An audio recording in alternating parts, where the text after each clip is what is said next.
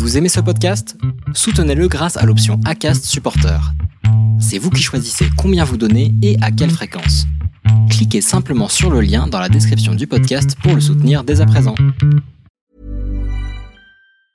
Hi, I'm Daniel, founder of Pretty Litter. Did you know cats tend to hide symptoms of sickness and pain? I learned this the hard way after losing my cat, Gingy. So I created Pretty Litter, a health monitoring litter that helps detect early signs of illness by changing colors, saving you money and potentially your cat's life. Pretty Litter is veterinarian developed, and it's the easiest way to keep tabs on your fur baby's health right at home. Go to prettylitter.com and use code ACAST for 20% off your first order and a free cat toy. Terms and conditions apply. See site for details.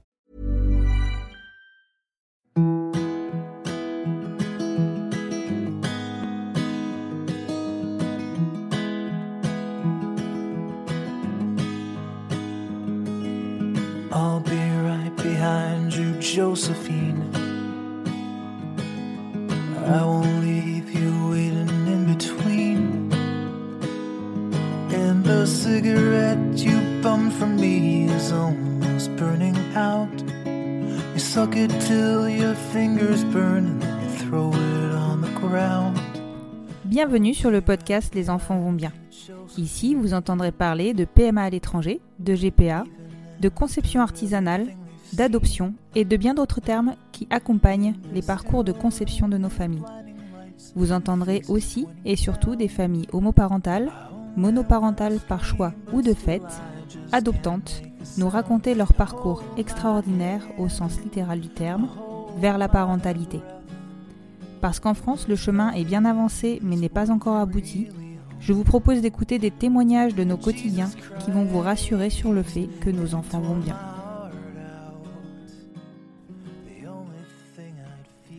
Vous écoutez l'épisode numéro 14 du podcast Les enfants vont bien. J'ai pour projet de réaliser un tour d'horizon de l'homoparentalité et de l'accès à la parentalité dans le cadre d'une famille homoparentale dans le monde. Je suis intimement convaincue que nous pouvons beaucoup apprendre d'autres pays et gagner en liberté en suivant des modèles différents. Je suis ainsi convaincue, et vous le savez, que nous n'avons pas assez conscience de la chance que nous avons de pouvoir accéder à nos désirs de famille, malgré tout, malgré nos parcours nécessitant que nous transgressions les lois de nos pays, et malgré l'obligation de se rendre à l'étranger. Alors, lorsqu'Anne Fleur du podcast Alors c'est pour bientôt m'a proposé un enregistrement d'épisodes croisés, un crossover comme on pourrait dire, je n'ai pu qu'accepter. Anne Fleur est la créatrice de deux podcasts qui me parlent beaucoup. French Expat le podcast, qui réunit les témoignages de Français vivant à l'étranger, un rêve pour moi, et Alors c'est pour bientôt, qui pour sa part réunit des témoignages d'accès à la parentalité. Anne Fleur m'a raconté son parcours PMA aux États-Unis et a fait des recherches sur l'accès à la parentalité dans son État, mais aussi dans tous les États-Unis. Quant à moi, je lui ai raconté les modalités d'accès à la PMA pour les couples homosexuels en France à l'heure actuelle et tous les enjeux qui en découlent. Je vous laisse découvrir cet épisode très enrichissant et vous souhaite une bonne écoute. PS, vous pouvez écouter l'épisode que nous avons enregistré ensemble pour Alors c'est pour bientôt sur vos plateformes d'écoute habituelles. Bonjour Anne-Fleur. Bonjour Constance. Je te remercie de t'être rendue disponible pour cet épisode croisé entre nos deux podcasts. Eh ben, je te remercie de m'inviter. C'est complètement normal. On va commencer par, euh, par présenter tes podcasts. Est-ce que tu peux me parler un petit peu des podcasts que tu, euh, que animes? Oui, tout à fait. Euh, alors, j'ai créé donc deux podcasts, un en 2019, un en 2020. Tous les deux sont assez récents. le premier parle d'expatriation, s'appelle French Expat le podcast. Et le second s'appelle Alors c'est pour bientôt. Et c'est un podcast qui donne la parole aux mamans, papas, couples pour qui le fait de devenir parent n'a pas été aussi simple qu'ils auraient pu l'espérer. D'accord, donc un podcast sur la PMA, on est bien d'accord oui, pas que PMA, mais oui, oui, surtout. Enfin, pour l'instant, c'est vrai qu'on a beaucoup traité de PMA. D'accord. Ok. Ok. Donc moi, je t'ai connu, euh, je t'ai connu grâce à French Expat puisque euh, puisque je l'ai écouté de suite parce que c'est enfin une question d'affinité. Euh, je suis très très portée sur l'expatriation et du coup, j'ai découvert ton deuxième podcast quand tu l'as lancé et pour moi, enfin comme pour toi, je pense, c'était assez évident qu'il fallait qu'on qu'on se rencontre. Exactement. Non, mais tout à fait. Alors du coup, est-ce que tu peux aujourd'hui me présenter ta famille, enfin te présenter, me présenter ta famille et euh, m'expliquer un petit peu euh, bah, comment vous vous êtes rencontré avec euh, ton mari et vous, comment t'es arrivé le désir d'enfant? Euh, ouais, bien sûr. Alors, donc, moi, c'est Anne-Fleur. J'ai 34 ans. Je suis maman d'un petit garçon de 15 mois qui s'appelle Félix. Et donc, j'habite aux États-Unis, à Boston, sur la côte Est. J'ai rencontré mon mari il y a 13 ans, un truc comme ça, en 2007, alors que je venais faire un. ouais, ça, je, je, me sens un peu vieille de dire ça. je venais faire un stage à l'époque, euh, comme dans beaucoup d'écoles en France, où tu dois faire un stage euh, dans un pays anglophone pour euh, valider ton année. Et donc, je suis venue mmh faire un stage en labo, et dans un labo qui était en fait en face de celui qui allait devenir mon mari. Et on s'est rencontrés, voilà, un truc un peu banal, hein, à une soirée. Où mes, mes, colocataires de l'époque m'avaient dit Anne-Fleur, il faut que tu ailles rencontrer des Américains et que tu sortes de mmh ton cercle européen. Et la soirée, en fait, était chez mon futur mari. Voilà. D'accord c'est une belle histoire, surtout quand on est loin comme ça. Et c'est ce qui t'a fait rester euh, aux États-Unis? Euh, C'est c'est peut-être en tout cas ce qui m'a fait me, me dire que peut-être que j'y resterai un peu plus longtemps. je suis restée, j'ai étendu un petit peu mon stage et puis finalement après, donc il s'appelle Mike, on est, il est rentré avec moi, on a vécu un peu plus de trois ans en France ensemble et puis on est revenu aux États-Unis et depuis on n'a pas bougé encore. donc depuis 2011 on est là. D'accord. Donc euh, toujours, enfin, dès que vous êtes rentré, vous êtes euh, parti, enfin, resté à Boston en fait. Euh, on est refait un petit tour par l'État de New York et puis on est arrivé à Boston en 2013. D'accord. Et alors, comment est arrivé le désir d'enfant entre vous? Est-ce que vous en avez parlé librement du départ? Comment ça s'est passé pour vous cette, ce process? C'est une bonne question, tiens, tu vois, parce que pour moi, je te dirais que le désir d'enfant, il a toujours été là. Je me suis pas réveillée un jour en me disant, ça y est, je suis prête à être maman, tu vois. Mmh je suis la deuxième d'une fratrie de cinq enfants et, oh, j'ai toujours été entourée de beaucoup d'enfants, tu vois. Entre les neveux, nièces, même ma petite sœur, si tu veux, qui, donc moi j'ai 34 ans, qui elle a 18 ans. Donc tu vois, elle était petite aussi quand, quand, voilà, quand moi je devenais femme. Après, avec mon mari, en fait, c'est rigolo parce que je pense qu'on en a parlé très très tôt. Mmh et limite, c'est moi qui lui ai dit Wow, wow, wow, euh, j'ai pas fini mes études, tu vois, euh, deux secondes quoi. voilà. C'est pas, c'est pas que j'étais pas prête, mais c'est bon, bah, peut-être que peut-être qu'on peut quand même se permettre de s'amuser encore un peu, tu vois. Et ah puis, mais quand je te dis très très tôt, c'était, ça faisait même pas un an qu'on était ensemble, je pense. Et, et puis après, par contre, euh, ben, ça a mis du temps euh, à revenir pour lui. Pas qu'il en avait pas envie, mais il en avait un peu peur. Mmh bah voilà, de, tu sais, ça faisait dix ans qu'on était ensemble, tu commences à être un peu, un peu à l'aise, tu vois, là, ouais. as quand même beaucoup de liberté euh, dans ta vie d'adulte. et donc, il avait un petit peu, un petit peu plus cette, cette peur, en fait, de comment est-ce qu'il allait pouvoir continuer bah, à être lui, à avoir un peu tout, comme des questions qu'on se pose peut-être un petit peu tous d'une manière ou d'une autre. et, et voilà. Je sais pas si j'ai répondu à ta question. oui, oui, tout à fait.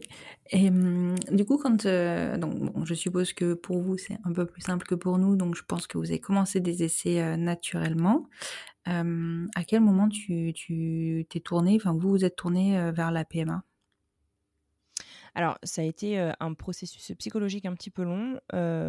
en gros, donc on a essayé effectivement naturellement. très simplement, j'ai arrêté de prendre la pilule.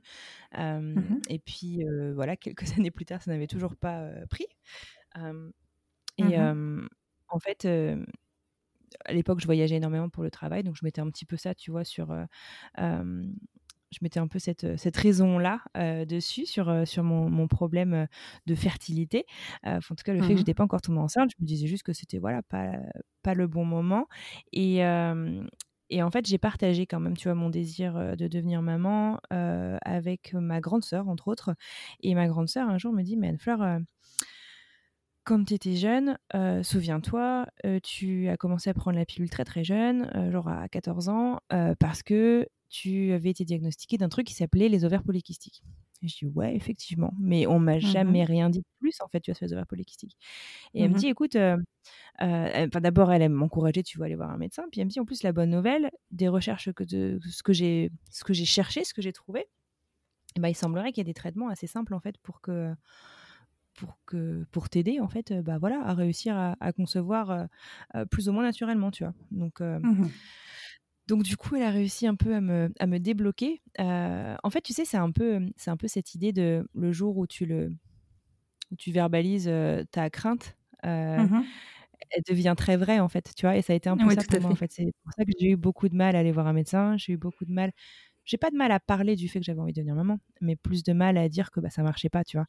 Euh, c'est comme si j'avouais une tare, alors que enfin c'est pas du tout. Enfin, c'est la faute de personne. Et puis, c'est- enfin, tu vois. Bah Enfin, oui. bref. Donc voilà, donc j'ai mis pas mal de temps euh, à, à me tourner euh, vers la PMA. J'ai mis trois ans. D'accord. Et comment tu vivais euh, tes échecs, entre guillemets, sur les cycles naturels? Bah, pas facile. Euh, t'essayes- enfin, en tout cas, moi, j'essayais un peu de, de faire comme si, euh, comme si c'était pas grave, quoi, tu vois? Enfin, c'était, euh, on a décidé de pas se prendre la tête, on a décidé de de pas euh, de pas trop regarder le calendrier de manière trop intense, si tu veux, parce que j'avais peur de j'avais peur de devenir complètement obsessionnelle avec tout ça. Mais bon, c'est se mentir à soi-même, si tu veux. Au bout de trois ans, bien sûr que tu penses à ça. Oui, donc, évidemment. Donc, Mm. euh, mon mari, si tu veux, lui, je pense pas se rendait, qu'il se rendait compte euh, de. Parce que je pense que je lui donnais le change, tu vois, je lui montrais que j'en avais. Enfin, je faisais un peu, bon, bah voilà, ça n'a ça pas marché, c'est pas, t'inquiète pas, tu vois. Enfin, Mhm. en te racontant l'histoire, en fait, je me rends compte à quel point c'est c'est bizarre, si tu veux, de raconter ça. Mais, Ouais. mais voilà, c'est comme ça que s'est passé dans notre couple, en tout cas. Ok. Et alors, comment ça se passe la PMA aux États-Unis? Est-ce que c'est comme en France ou euh, enfin c'est un process particulier? Enfin, concrètement, qu'est-ce que tu as dû faire pour accéder à la PMA Ouais. Alors d'abord, moi, donc j'ai, quand, j'ai enfin euh, euh, pris mon courage à deux mains et que je suis allée voir euh, un médecin, je suis allée voir mon gynéco.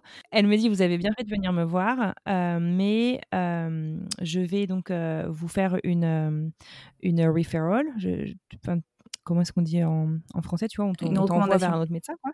Une Oui. recommandation, pardon. Euh, donc, je vais vous faire une recommandation, puis vous allez aller euh, dans un centre de fertilité. Alors, les centres de fertilité, euh, tu vois, moi, je suis vue en fait au sein d'un cabinet médical, et c'est les cabinets médicaux à l'américaine, médicaux, pardon, à l'américaine, où tu as en fait un peu toutes les spécialités. C'est pas un hôpital, mais Mhm. tu as un peu toutes les spécialités. Et donc, dans ce même bâtiment, bah, tu as un tu un département qui s'appelle santé de la femme dans lequel tu vas avoir la gynéco, mais aussi euh, bah, du coup euh, la fertilité. Donc euh, là, le rendez-vous, j'ai peut-être mis un petit peu de temps à, à l'avoir. Enfin, je sais pas, peut-être deux mois. Pour moi, c'est un peu long parce que je suis pas patiente. Euh, et euh, euh, tu sais, une fois que tu t'es enfin décidé en fait à faire avancer les Mais choses, c'est ça. plus envie d'attendre. Mais au bout de trois ans, tu peux pas dire que t'es pas patiente. T'as assez patienté, je pense. c'est un peu paradoxal, c'est ça. Et, euh, et là, la gynéco était super chouette, tu vois. Donc, c'était aussi une gynéco euh, spécialisée donc, dans la fertilité. Elle me dit donc, vous êtes au bon endroit, on va s'occuper de vous. J'avais amené donc euh, tout mon dossier médical euh, français que j'avais fait traduire, tu vois, pour montrer enfin, qu'on gagnait un petit peu de temps sur les ovaires polykystiques, etc. Et elle me dit Mhm. effectivement, donc, la bonne nouvelle, comme ma sœur m'avait un peu dit, c'est qu'il y a des traitements qui sont pas. Euh, enfin qui sont assez bien euh, supportés et qui ont des bons taux de réussite. Euh, S'il y a que ça, c'est super, mais on va quand même faire une batterie d'examen chez vous et chez monsieur pour s'assurer qu'il y a un autre. Donc on a fait, voilà, enfin, je dirais la, la batterie d'examen un petit peu classique, si tu veux, que, que, sur- par laquelle on passe tous. Donc euh, pour mec, c'est un spermogramme, euh, je crois que c'est tout d'ailleurs. Mhm. Et, euh, et pour moi, donc tu as... je sais pas, tu as plein de dosages sanguins, tu as donc l'hystérosalpingo, tu as je sais plus, tu as des échos euh, un peu dans tous les sens. Et ce qui est chouette, en Mhm. fait, si tu veux, c'est que ils cherchent vraiment à avancer très rapidement, quoi, tu vois? Donc, euh, et, on a fait tout ça, j'ai dû voir la gynéco mi-août, euh, et l'objectif, en gros, c'était que pour mi-septembre, tout soit bouclé pour que je puisse lancer un cycle direct, tu vois? Donc, donc génial, tu vois, ça, ça Ah, c'est clair, c'est hyper rapide. pas mal avancé. Ouais. Mais en fait, je m'en je m'en rendais pas compte, très sincèrement, euh, de la chance que j'avais jusqu'à ce que j'écoute en fait tous ces parcours euh, en France qui sont, bah forcément, c'est pas, ça se fait pas exactement pareil. C'est beaucoup plus long, soyons clairs. Voilà, c'est ça, C'est ça, c'est ça. Ils t'ont proposé différentes options. Enfin, déjà, qu'est-ce qui, qu'est-ce qui est ressorti des examens pour commencer? Et euh, quelles Ah, options t'ont proposé? D'accord. En gros, voilà, rien de spécial, euh, tout allait bien. Euh, on m'a donc euh, proposé donc de faire insémination avec stimulation. Et c'était euh, un protocole de stimulation qui est pas exactement pareil en fait que beaucoup d'autres stimulations que j'ai entendues. Alors je ne sais pas exactement ce qui était différent, mais en gros j'avais pas des piqûres régulières. Si tu veux, j'avais un déclenchement et j'avais une stimulation au début du cycle. Mmh après ça fait quelques années, donc je pourrais pas forcément rentrer dans les détails, mais mais voilà, et avec donc surveillance échographique tous les quelques jours pour s'assurer que, que tout poussait bien. D'accord. et, et, déclenchement. et voilà. D'accord. Voilà, voilà. Donc, on ne nous a pas proposé 1500 options. On a pris celle qu'on nous, dit, celle qu'on nous a recommandée. sachant qu'ils nous ont dit tout de suite, tu sais, aux États-Unis, le, la santé, c'est privé. C'est pas, c'est pas la sécurité sociale qui va, qui va tout payer ça. Oui, donc ça a un coût quand même. Voilà, c'est un peu comme l'équivalent d'une mutuelle, sauf que on n'a que la mutuelle, quoi. Mmh. Et, et donc, on vous a dit tout de suite, on va vérifier avant de lancer ce protocole que votre assurance accepte. Mmh donc on a eu la chance, ils ont accepté. Et la règle, en fait, généralement, on est dans un... Alors le Massachusetts, donc là où est Boston, l'État du Massachusetts, a mmh priori, est ce qui s'appelle un fertility state. Ça veut dire que c'est un État qui rembourse très bien les traitements de fertilité. Donc c'est bon à Chance. je ne le savais pas. Voilà. et j'imagine même pas comment tu fais, enfin, voilà, comment tu fais autrement. déjà que c'est cher en Europe, quand tu vois le, coût sur de la santé aux États-Unis, je sais pas trop comment tu fais. mais, mais donc voilà, donc on, nous dit voilà, on va faire certainement jusqu'à 3 ou 4 inséminations au maximum. Et mmh après, en fait, l'assurance arrêtera de payer. Et l'assurance vous demandera de passer par une FIV. Quel payera Le pas? programme était déjà un peu annoncé. Quoi ils peuvent pas te le garantir ah à l'avance. mais normalement, l'assurance te paye une FIV. En tout cas, notre assurance nous paye une FIV. Je peux, je peux bien sûr pas faire de généralité sur toutes les assurances. D'accord. Mais voilà. Est-ce que ça a fonctionné ce traitement alors? Pas du tout. Enfin, non je dis pas du tout. Mmh. Ça n'a pas donné le résultat escompté, c'est-à-dire tomber enceinte, mais je réagissais bien en stimulation.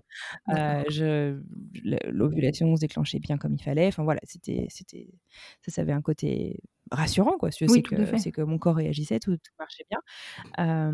mais non, ça n'a pas marché. Donc on a fait trois cycles comme ça. Mmh avec une, une pause, une petite pause au milieu parce que j'avais prévu d'aller passer un mois en France. Et puis, je suis revenue, j'avais eu un accident de ski, enfin bref, j'avais pas trop trop la forme physique en fait si tu veux pour me concentrer sur un sur un traitement de fertilité. Mmh il a fallu que je me prépare pour une opération etc donc voilà donc en gros on a fait trois cycles avec une petite pause au milieu et puis après on s'est arrêté parce qu'il a fallu que je me fasse opérer et et, et voilà. D'accord et donc, trois cycles négatifs. Donc là, je pense que ça doit commencer à peser un peu sur le moral. Ouais. ouais, parce que tu vois, tu te dis, bon, on nous a dit qu'il il y avait des traitements hyper faciles. On nous a dit que j'avais rien de bien grave. On nous a dit que côté Mike, tout allait bien. Bah, en fait, j'ai un peu l'impression d'entendre les, les, gens sur, sur nos podcasts, tu veux, mais c'est vrai, quoi. Tu vois, dès le premier cycle, tu dis, bon, bah, ça va marcher, tu vois. On est à fond. C'est ça. tu vois, crois. La médecine nous aide. Donc ça marche. Exactement. Exactement. Et puis, bah, et puis, bah, non, forcément, c'est hyper dur. Et en fait, je crois que c'est à partir de ce moment-là que ça a commencé à devenir vachement pesant aussi pour Mike, tu vois. parce que pour lui, c'était bon, bah, peut-être que ça collait pas trop avant, mais, mais ouais, lui, lui était vraiment, bon, bah, ça va marcher, c'est ils savent ce qu'ils font quoi. Mmh et, et, donc forcément tu tombes de haut chaque mois, c'est difficile. Ouais, c'est clair, c'est clair. Et tu passes en FIV dans la foulée ou euh, il te relance sur une batterie d'examen? Euh, Eh ben non, en fait, euh, moi la FIV me terrorisait. J'avais très très peur de la FIV. étant aussi, tu vois, un peu en surpoids, je sais pas, c'était quelque chose où je me disais, j'en sortirais pas vivante de ce truc. Je sais pas, j'étais, j'étais pétrifiée à l'idée de passer par une FIV. Mmh j'admire toutes les femmes qui passent par les traitements de fertilité, mais alors la FIV, c'est vraiment, je, je, je, les prends pour, pour, des, pour des déesses. Ah, mais, mais donc voilà, donc moi j'étais, j'étais pas vraiment pour. donc je me fais opérer du genou. Mmh et puis là, on, on commence un peu à sortir à la tête de l'eau. Je remarche au bout d'un mois, enfin quelques semaines, et puis donc au bout d'un mois, on, relance un peu les conversations sur bah, la parentalité et tout. Mmh et, et moi, en fait, à ce moment-là, je crois que je suis en paix avec l'idée que je serais peut-être pas maman biologique. Tu vois, ah oui. je crois que je me suis fait à l'idée que écoute, tu sais quoi, Mike, moi je suis prête à adopter. ça peut être une super aventure, mais il faut qu'on soit bien sûr bah, tous les deux à fond. Quoi. Bah oui, oui. Et lui me dit, je suis pas encore prêt à avoir cette conversation. Tu vois, j'ai pas encore fait le deuil, voilà, du, du fait qu'on puisse ou non être parents. Enfin, biologique. biologique du coup, pardon. et en fait, euh, c'est un, un, peu rigolo parce que on a cette conversation euh, avec Mike euh, et lui me dit s'il te plaît attendons un petit peu avant d'avoir cette conversation vraiment sur la parentalité parce que je sais pas enfin je suis pas vraiment prêt j'ai pas vraiment fait mon, mon, deuil en fait d'être papa biologique alors je dis ok très bien et puis il me dit de toute manière j'ai fait un rêve d'ici à la fin de l'été tu seras enceinte waouh j'en suis sûre je, je, je, l'ai vu, j'en suis sûre, etc. Bon, très bien. et donc je dis bah voilà, je respecte. On devait être, c'était à peu près son anniversaire, donc c'était mi-avril. Mmh et non, mi-mai. Enfin bref, on s'en fout. Mais voilà, donc c'était au printemps. et puis, euh, donc je respecte son choix. Je dis bon, bah, très bien. Et puis, je dis de toute manière, euh, bon, bref, on, reparle un peu, si tu veux, de la vie euh, de tous les jours. Moi, à l'époque, avec donc un, des aspects des ovaires polykystiques, c'était tes cycles sont un peu dans tous les sens. Mmh donc, j'avais des, cycles parfois à rallonge, parfois minuscules. Et donc là, je lui dis, oh, bah, en plus, là, je, ne sais pas trop comment ça va dans la conversation, mais j'en suis genre, je sais pas, J36, J37 ou un truc comme ça. et il me dit, mais tu sais, avec mon intuition, tu devrais quand même faire un test. et donc là, bon, bah voilà, tu me vois un peu venir. le lendemain, je, reviens du drugstore du coin avec mon petit test et, et j'ai découvert que euh, au bout de 4 ans euh, d'essai, j'étais finalement tombée enceinte naturellement. c'est extraordinaire, c'est génial. Et donc finalement sans passer par la FIV. C'est génial. Sans passer par la FIV. En tout cas, pas pour le premier. J'espère pas pour le deuxième non plus. Et sinon, euh, Mike, il a d'autres intuitions comme ça qui pourraient être intéressantes? Il a su que c'était un petit garçon. Il a su que c'était. Bon, après, tu sais, c'est des petits trucs. Hein, oui, mais, bon, c'est. Déjà, t'as quand même une chance sur deux. c'est pas faux. Mais. Non, c'est rigolo. Il m'a sorti comme ça quelques petits trucs, tu vois, sur, euh, sur la, pendant la grossesse. Où, euh, ouais, c'était marrant, quoi. Il avait, il avait des trucs comme ça où ça le prenait. Et je jure, il est pas du tout comme ça, quoi. Il est pas mystique du tout dans la vie, quoi. c'était vraiment propre au moment. Je sais pas, c'était marrant. Non, mais c'est super. Écoute, franchement, euh, en, l'occurrence, c'est lui qui l'a su avant toi. c'est rare, mais il faut le noter. c'est ça, c'est ça, c'est clair. c'est clair. Bon, c'est impeccable. Et ta grossesse s'est bien passée après tout ça? Ouais, la grossesse s'est super bien passée. Euh, enfin, en fait, je crois que toutes les mamans qui sont tombées enceintes oublient. Enfin, c'est un peu l'impression que j'ai. Oublient quand même pas mal toutes les emmerdes. Donc, euh, grossièrement, tout s'est très bien passé. J'avais quand même des attelles au poignet parce que j'avais les, les carpiens euh, tout cassés. ah oui, j'avais, enfin, tu vois, j'avais plein de, mmh, mmh. plein de petits mots de, tous les jours. Mais je veux dire, j'étais heureuse, je me sentais bien dans mon corps et, finalement, c'est ce qui compte. Quoi. oui, c'est clair. Et donc, Félix, tu me disais à quel âge aujourd'hui? 15 mois. 15 mois, oui. C'est encore un petit, un tout petit. Profites-en parce que c'est vraiment le, les, plus beaux moments, soyons clairs. C'est vrai. en tout cas, ça peut. Oui, c'est des chouettes moments.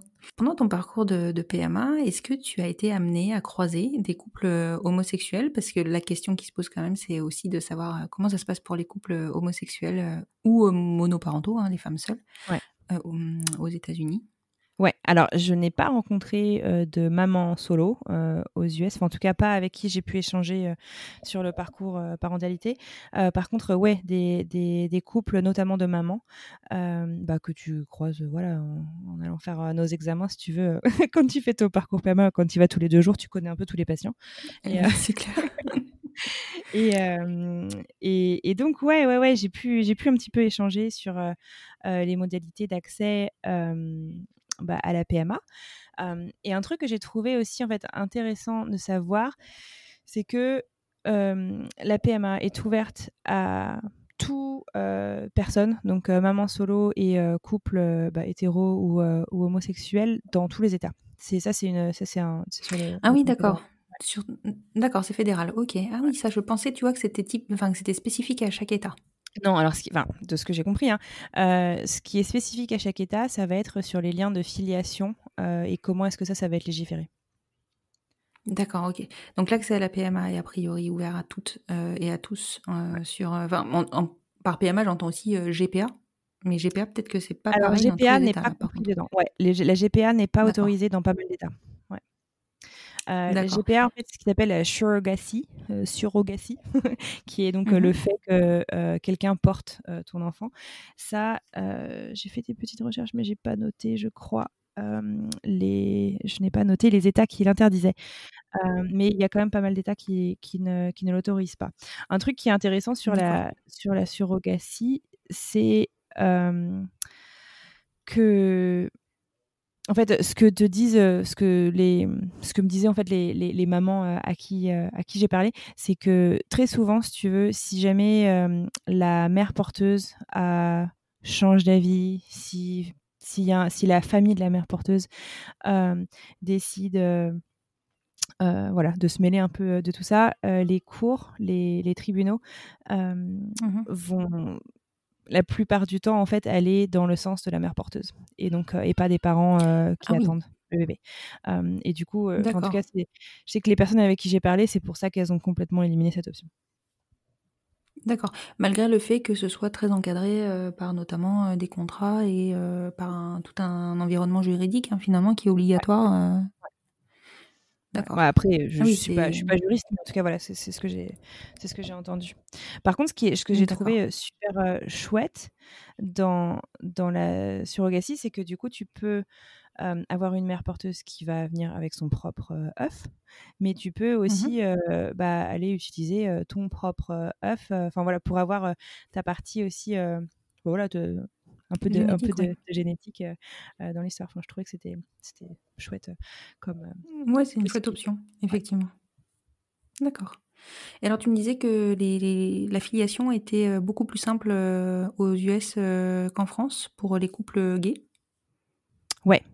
Euh, Enfin, bon, après, voilà, je, je, je, je n'ai pas vécu le, le truc euh, ni aux US ni en France, mais donc Oui, ce, que, ce me disaient voilà, mes, mes amis, euh, en gros, donc on a, ils ont un truc qui s'appelle le Second Parent Adoption, qui se dit aussi Co-Parent Adoption, je crois, qui est en fait la même, euh, le même type d'adoption que pour les beaux-parents. Donc, belle-maman, belle- beau-papa qui veut...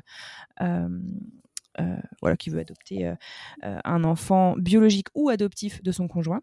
L'enfant Mhm. doit avoir soit moins de, moins de 14 ans, euh, auquel cas ça se fait relativement facilement, et s'il a plus de 14 ans, il faut que l'enfant donne son propre consentement euh, également. Euh, Ouais. Ça n'affecte pas du tout l'adoption ou euh, enfin les, liens en tout cas de, parenté du, premier parent. Un truc qui est intéressant, c'est que du coup, ce que me disait euh, ma copine Camille, quand euh, sa femme a accouché, euh, Mhm. en fait, aux États-Unis, tu as quelqu'un en fait qui débarque dans ta chambre à la maternité euh, dans les deux jours euh, d'hospitalisation et qui te donne en fait un papier pour préparer le certificat de naissance. Et, et donc là, tu choisis le prénom, deuxième prénom, tu dis qui tu es, enfin voilà, voilà. Et en fait, là, on lui a demandé, ok, vous choisissez l'étiquette, si je puis dire, que vous voulez qu'on vous donne. Donc elles, elles ont choisi toutes les deux maman. Et donc, elles sont toutes les deux Ah, mamans sur le certificat de naissance, tu vois? Euh, tu peux choisir Mhm. d'être maman, papa ou juste parent, tu vois? Donc, ça peut être... Enfin, voilà. Et, Ah oui, c'est vraiment. ouais. Ils ouais. adaptent le livret de famille, quoi. Enfin, clairement, ou l'acte de naissance. Exactement. Exactement. Mais le risque euh, qu'il y avait, euh, ce qu'elle me disait, et c'est pour ça qu'elle, finalement, elle a fini par faire cette, euh, cette co-parent adoption, c'est que si tu sors des États gay-friendly, parce qu'il faut pas se voiler la face quand même, les États-Unis, c'est 50 États et c'est très, très divers en termes de, de droits pour tous, clair. et notamment de droits pour la communauté LGBT. Et, et en fait, donc voilà, si, tu, si elles sont amenées, je sais pas, à déménager dans un état qui est moins gay-friendly, c'est enfin, le certificat de naissance en fait vaut rien en termes de, législation sur la parentalité. Euh, donc du coup, c'est pour ça qu'elle est passée par la par l'adoption. Et un autre truc aussi que j'ai trouvé génial sur le, enfin en tout cas, elle, trouvait ça vraiment fantastique sur le certificat de naissance, c'est que du coup, il n'est écrit nulle part qui, euh, elles, elles ont fait une, une FIV réciproque, euh, et donc Mhm. C'est écrit nulle part qui d'entre elles a porté le bébé et qui euh, a donné euh, l'œuf. Je trouve ça chouette en fait du coup parce que c'est on est maman et c'est tout ce qui compte quoi. Ah, Donc, au voilà. même titre l'une que l'autre, oui. Voilà. Et pour tout ça, il n'y a donc pas besoin de mariage, puisque le mariage n'est pas légalisé partout. Ouais, alors c'est un excellent point. Alors, il y a la plupart, donc le Massachusetts n'a pas besoin d'être marié. Et attends, j'avais fait une petite liste.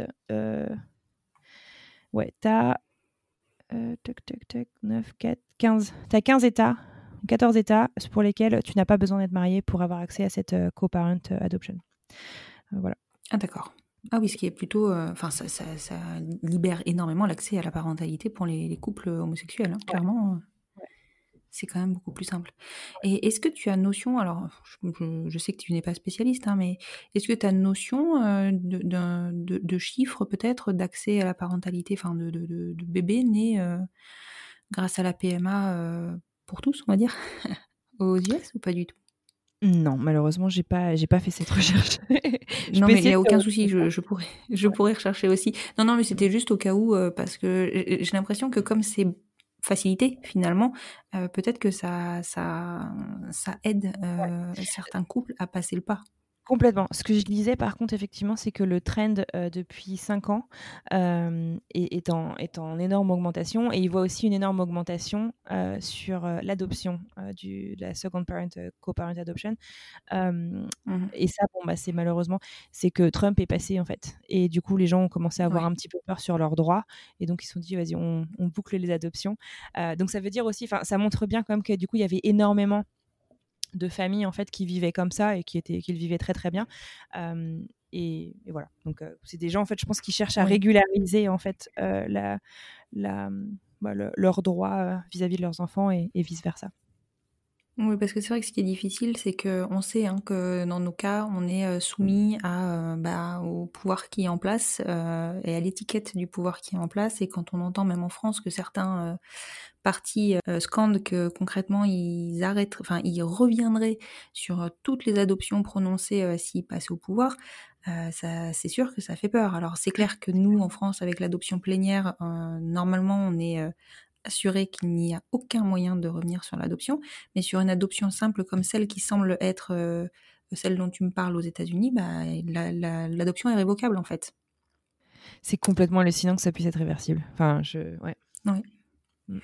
Oui, c'est ça. Alors après, bon, évidemment, je pense qu'il y a des, des, des, faits de société. Enfin, dans, 10 ans, on n'en parlera plus parce que ce sera, ce sera ancré et on se posera même plus la question. Mais euh, ouais, j'espère aussi. Mais en tout cas, c'est ce qui se vérifie dans les pays où c'est déjà euh, en place, euh, où c'est déjà en place depuis un, long moment. mais c'est vrai que bon, on est toujours, toujours, enfin, jamais très serein finalement par rapport à tout ça. Non, c'est clair. Je comprends. Mais ouais. Un truc, je sais pas si tu le sais, ce qu'a m'a dit aussi ma copine, c'est sur les. Mmh, les... Donc, tu as, besoin de recours à un don de sperme. Et il y a trois options sur l'anonymat, en fait. Du... Ah oui. Est-ce que tu peux m'en parler un petit peu du, don de sperme, effectivement? Bien sûr. En fait, ce que, ce que ma copine me disait, donc, c'est que mmh, d'abord, à partir du moment où le donneur de sperme donne son sperme, il abandonne tous ses droits de parentalité, enfin de, filiation. Euh, mmh et donc, tu as trois options. Euh, c'est donc, euh, soit tu le connais de manière artisanale ou non, mais voilà. soit tu fais ce qui s'appelle un mmh Open ID, c'est-à-dire que c'est l'identité, tu la connais toi en tant que parent, mais tu as des informations, pardon, sur le donneur, mais les, et ton, ton, enfant, en fait, tu vois, à partir de 18 ans, s'il cherche, s'il a vraiment besoin de trouver qui est le, bah, le géniteur côté masculin, et ben, il peut avoir des informations mmh sur le donneur à ce moment-là. Et sinon, tu peux aussi avoir donc une donation complètement anonyme. Et ma copine, ce qu'elle a décidé de faire, c'est un Open ID, donc que son fils puisse retrouver le donneur si nécessaire. Elle espère que, comme elle me dit, elle, elle espère qu'elle lui suffira avec, son, avec sa, femme. Oui, mais, voilà, mais elle est, mais elle est, elle, préférait garder cette option pour que la décision revienne à son enfant, voilà, comme ça, si ça se présente. Mmh, d'accord. Et donc ça, c'est valable, ce, choix-là, en fait, tu peux, enfin, tu l'as dans n'importe quelle clinique de fertilité. Finalement, c'est pas, c'est pas lié à un état ou. Et tu peux venir avec ton propre sperme, du coup, ou tu peux. Il y a certaines cliniques de fertilité qui vont gérer le don, et il y en a où va falloir, on va te mettre en, contact avec une banque de sperme directement sur laquelle tu vas pouvoir faire ton choix et, donc venir à la clinique avec. D'accord. Est-ce que tu sais si tout le parcours de PMA est pris en charge par les assurances pour les couples gays? Alors, c'est une excellente question. Et là encore, ça dépend des États Mhm. et des assurances et euh, au sein même de l'assurance du type de souscription que tu as. Donc, il y a quand même beaucoup, beaucoup Oui, de, de de paramètres. cas de figure. Mhm. À nouveau, de ce que j'ai compris, le Massachusetts est un fertility state, donc euh, les assurances couvrent quand même pas mal de choses. Ils ne couvrent pas la FIV, mais ils couvrent tous les traitements. D'accord. Euh, voilà. Donc ils couvrent quand même pas le gros du truc, parce que la FIV, de ce que j'en comprends, c'est euh, 10-15 cas euh, facile Mhm. ici. Mais tous les traitements et l'achat du sperme aussi, de ce qu'elle me disait. Ouais. Mais voilà, bon, après, c'est difficile de, de généraliser parce que ça, ça va vraiment dépendre des endroits où tu es. Oui, complètement. Bon, c'est vrai que c'est un, un gros budget. Hein, la, la- enfin, juste l'acte finalement qui est facturé entre 10 et 15, c'est c'est- hors de prix. Bon, après, c'est les États-Unis hein, et, et leur système de santé. Et, et clairement, euh, bon, après, je sais pas si euh, ton ami a dû passer par euh, une FIV d'office ou s'il a accès aux inséminations. Non, effectivement. Elle a, elle est passée par des inséminations et les, alors les, les deux premières inséminations n'étaient pas couvertes par l'assurance et c'était un bon point. Elle a réussi à en faire passer une ou deux euh, qui ont été couvertes et je ne sais plus exactement les raisons. D'accord. Euh, mais c'est aussi, c'est aussi une option, effectivement. D'accord. Ok. Oui, donc c'est, enfin, on se plaint entre guillemets en Europe euh, du coup que ça peut engendrer pour nous, mais euh, quand quand on voit les États-Unis, euh, c'est, même plus la même mesure. Quoi. Ouais, après, on gagnait pas de la même manière. Ouais. Mais ouais, non, c'est clair. Et un truc aussi qui était du coup, qui, mais peut-être que c'est le cas aussi en Europe, mais euh, c'est que du coup, elles sont parties sur une, une clinique de, donc de fertilité spécialisée pour les couples LGBT à Boston. Et en fait, pour garder les coûts assez bas, en fait, s'il n'y a aucun problème de fertilité, à part, euh, je dirais, d'un point de vue purement bah, logistique, quoi, tu as besoin de sperme et, et, et que, pour que ça marche, euh, et ben en fait, ils proposent une option où tu n'as pas euh, de suivi euh, avec écho ni prise de sang régulière, si tu veux. C'est, naturel. on fait des tests beaucoup plus espacés D'accord. pour, euh, pour, euh, bah, pour limiter, euh, D'accord. Oui, donc en fait, euh, ils savent s'adapter. Bon, après, c'est sûr que ça reste un business, hein, faut être clair, mais ils savent s'adapter Ouais. bah, aux, di- aux différents budgets, finalement. Ouais, après, peut-être pas, tous, mais en tout cas, ouais. Et alors, cette euh, clinique, c'est une grande fierté euh, euh, sur Boston, puisqu'a priori, c'était la première à faire des, des FIV sur les couples LGBT aux États-Unis. D'accord. Tu sais de quand ça date à peu près cet accès à la, à la PMA pour tous? Je suis pas sûre de moi, j'ai peur de te dire une connerie. Il n'y a pas de souci. Je, je, je me rends pas compte si c'est récent ou, euh, ou pas. Enfin, tu vois, euh, je, sais que le mariage, c'est encore en débat dans plein d'États et que du coup, euh, c'est relativement récent un peu partout. Mais euh, l'accès à la PMA, ça a l'air d'être un peu plus ancien. Ouais, ouais, je, ouais, je faudrait que je fasse une recherche, je t'avouerai, je, je suis pas sûre Non, de moi. il n'y a pas de souci. Je suis allée sur le site de cette fameuse clinique et j'ai cru voir un truc dans les années 80, mais ça me paraîtrait. Non, c'est possible, hein, Ça me parce paraît que presque trop vieux. Hier, justement, j'étais en interview avec euh, un papa qui est passé par la GPA et qui me disait que le- la clinique de fertilité dans laquelle il travaille maintenant euh, était, euh, était active depuis 35 ans en Ah GPA. ouais, ouais, tu vois. Donc, c'est c'est faux. Ah, vache. Mhm. En même temps, c'est vrai que moi, enfin, je vais dire, je vais dire un énorme cliché, mais moi, la GPA, euh, j'ai vu ça pour la première fois, je crois, en regardant Friends, tu vois. Oui, c'est vrai. Quand Phoebe, elle a porté les, les bébés de quelqu'un. Enfin, tu vois, je- je- pour moi, c'était un peu de la science-fiction, quoi. Enfin, en Europe, j'ai jamais entendu parler de ça euh, avant, avant très récemment, finalement. Enfin, tu vois, dans les, dans les 10-15 ans euh, passés, quoi. Et c'est vrai qu'on et c'est vrai qu'on voilà pour ma culture. Et c'est vrai qu'on entend, euh, on entend beaucoup parler, euh, enfin beaucoup parler. Dès qu'on, dès que le débat de la GPA est lancé en France, donc à différents termes, on va dire que dans les dix dernières années, euh, systématiquement, on entendait parler de- d'enfants nés aux États-Unis. Donc c'est vrai que ça, ça doit, euh, ça doit quand même être euh, relativement ancien finalement cet accès. Ouais. Bah écoute, je te remercie beaucoup pour euh, tous ces éclairages. c'est vraiment, euh, enfin, c'est- Ouais, bah, j'espère que ça mais ouais, mais je trouve ça, enfin, honnêtement, je trouve ça passionnant. Euh, je trouve ça passionnant surtout de voir les différences euh, et, euh, et, euh, clairement, du coup, c'est des différences culturelles, des, des points qui ne poseraient aucun problème chez toi, enfin aux US, et qui en France soulèvent des débats euh, Ouais. de, de fous. Et inversement, il y a des choses qui ne sont pas légiférées aux Ouais. US et qui euh, sont validées déjà en France ou en Europe. Donc c'est vraiment intéressant. Qu'est-ce qu'on peut te souhaiter pour la suite? Écoute, euh, que la parole soit suffisamment libérée sur toutes ces questions de parentalité euh, pour que voilà qu'on qu'on pui- qu'on puisse en parler en fait dans l'espace public euh, euh, de manière beaucoup plus libre et, et, apaisée. Mmh. je pense que c'est ce qu'on peut souhaiter, en tout cas en général, à la communauté. et puis, bah, à moi, personnellement, écoute, je suis assez heureuse. J'ai beaucoup de chance. J'aimerais bien agrandir ma famille, mais voilà bien. D'accord. Écoute, je suis d'accord avec. Alors, je vais, je vais, rebondir sur le début de ta, de, de, ta question, de ta réponse, pardon, pour, pour la communauté. Euh, je pense qu'effectivement, aujourd'hui, la parole se libère de plus en plus sur beaucoup de choses, sur la maternité, comme sur les accès à la parentalité. Euh, et euh, je pense que nos podcasts, euh, sans vouloir nous lancer des fleurs, mais en tout cas font du bien euh, pour, pour justement aider à faire avancer les choses. Je ne dis pas qu'on va faire avancer les choses de façon démesurée, mais en tout cas, on libère la parole, nous aussi, avec nos podcasts. Et ça, je trouve ça génial. D'ailleurs, je réinvite les auditeurs à aller écouter bah, tes deux podcasts, mais particulièrement celui, celui sur la, la fertilité. donc, alors c'est pour bientôt.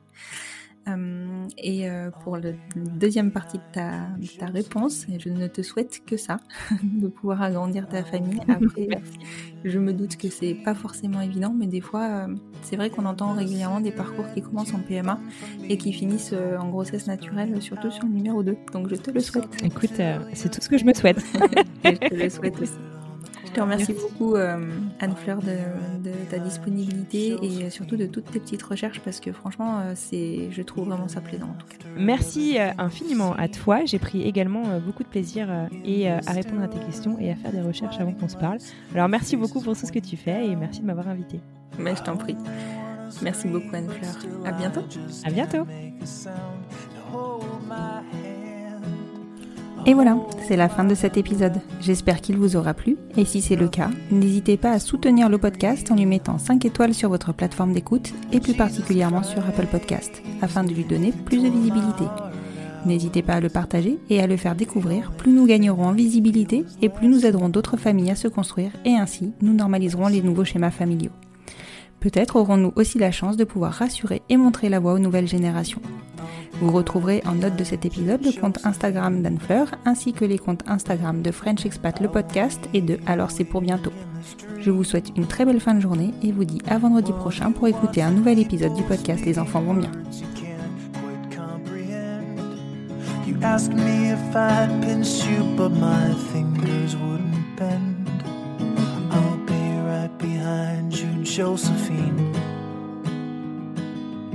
like I was when 17.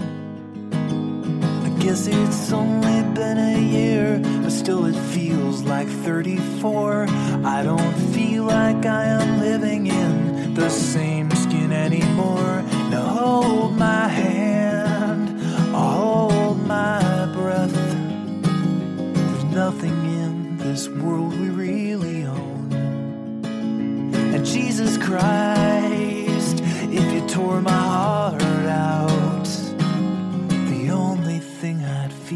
less hello.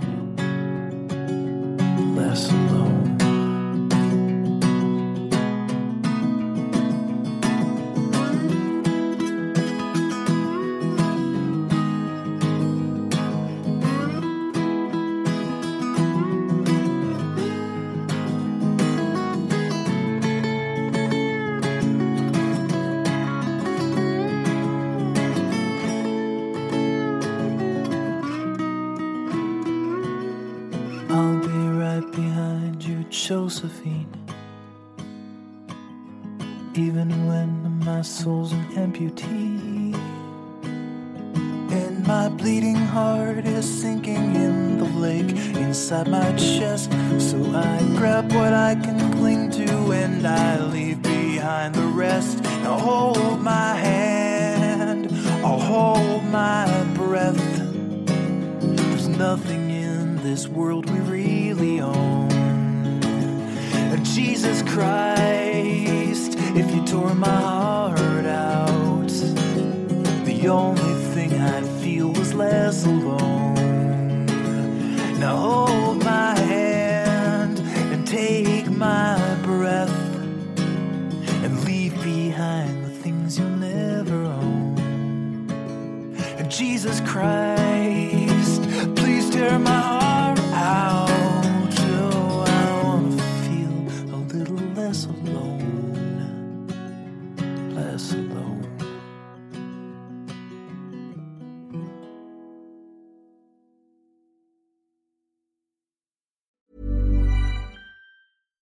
Hi, I'm Daniel, founder of Pretty Litter. Cats and cat owners deserve better than any old fashioned litter. That's why I teamed up with scientists and veterinarians to create Pretty Litter.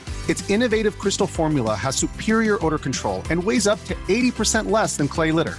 Pretty Litter even monitors health by changing colors to help detect early signs of potential illness. It's the world's smartest kitty litter. Go to prettylitter.com and use code ACAST for 20% off your first order and a free cat toy. Terms and conditions apply. See site for details.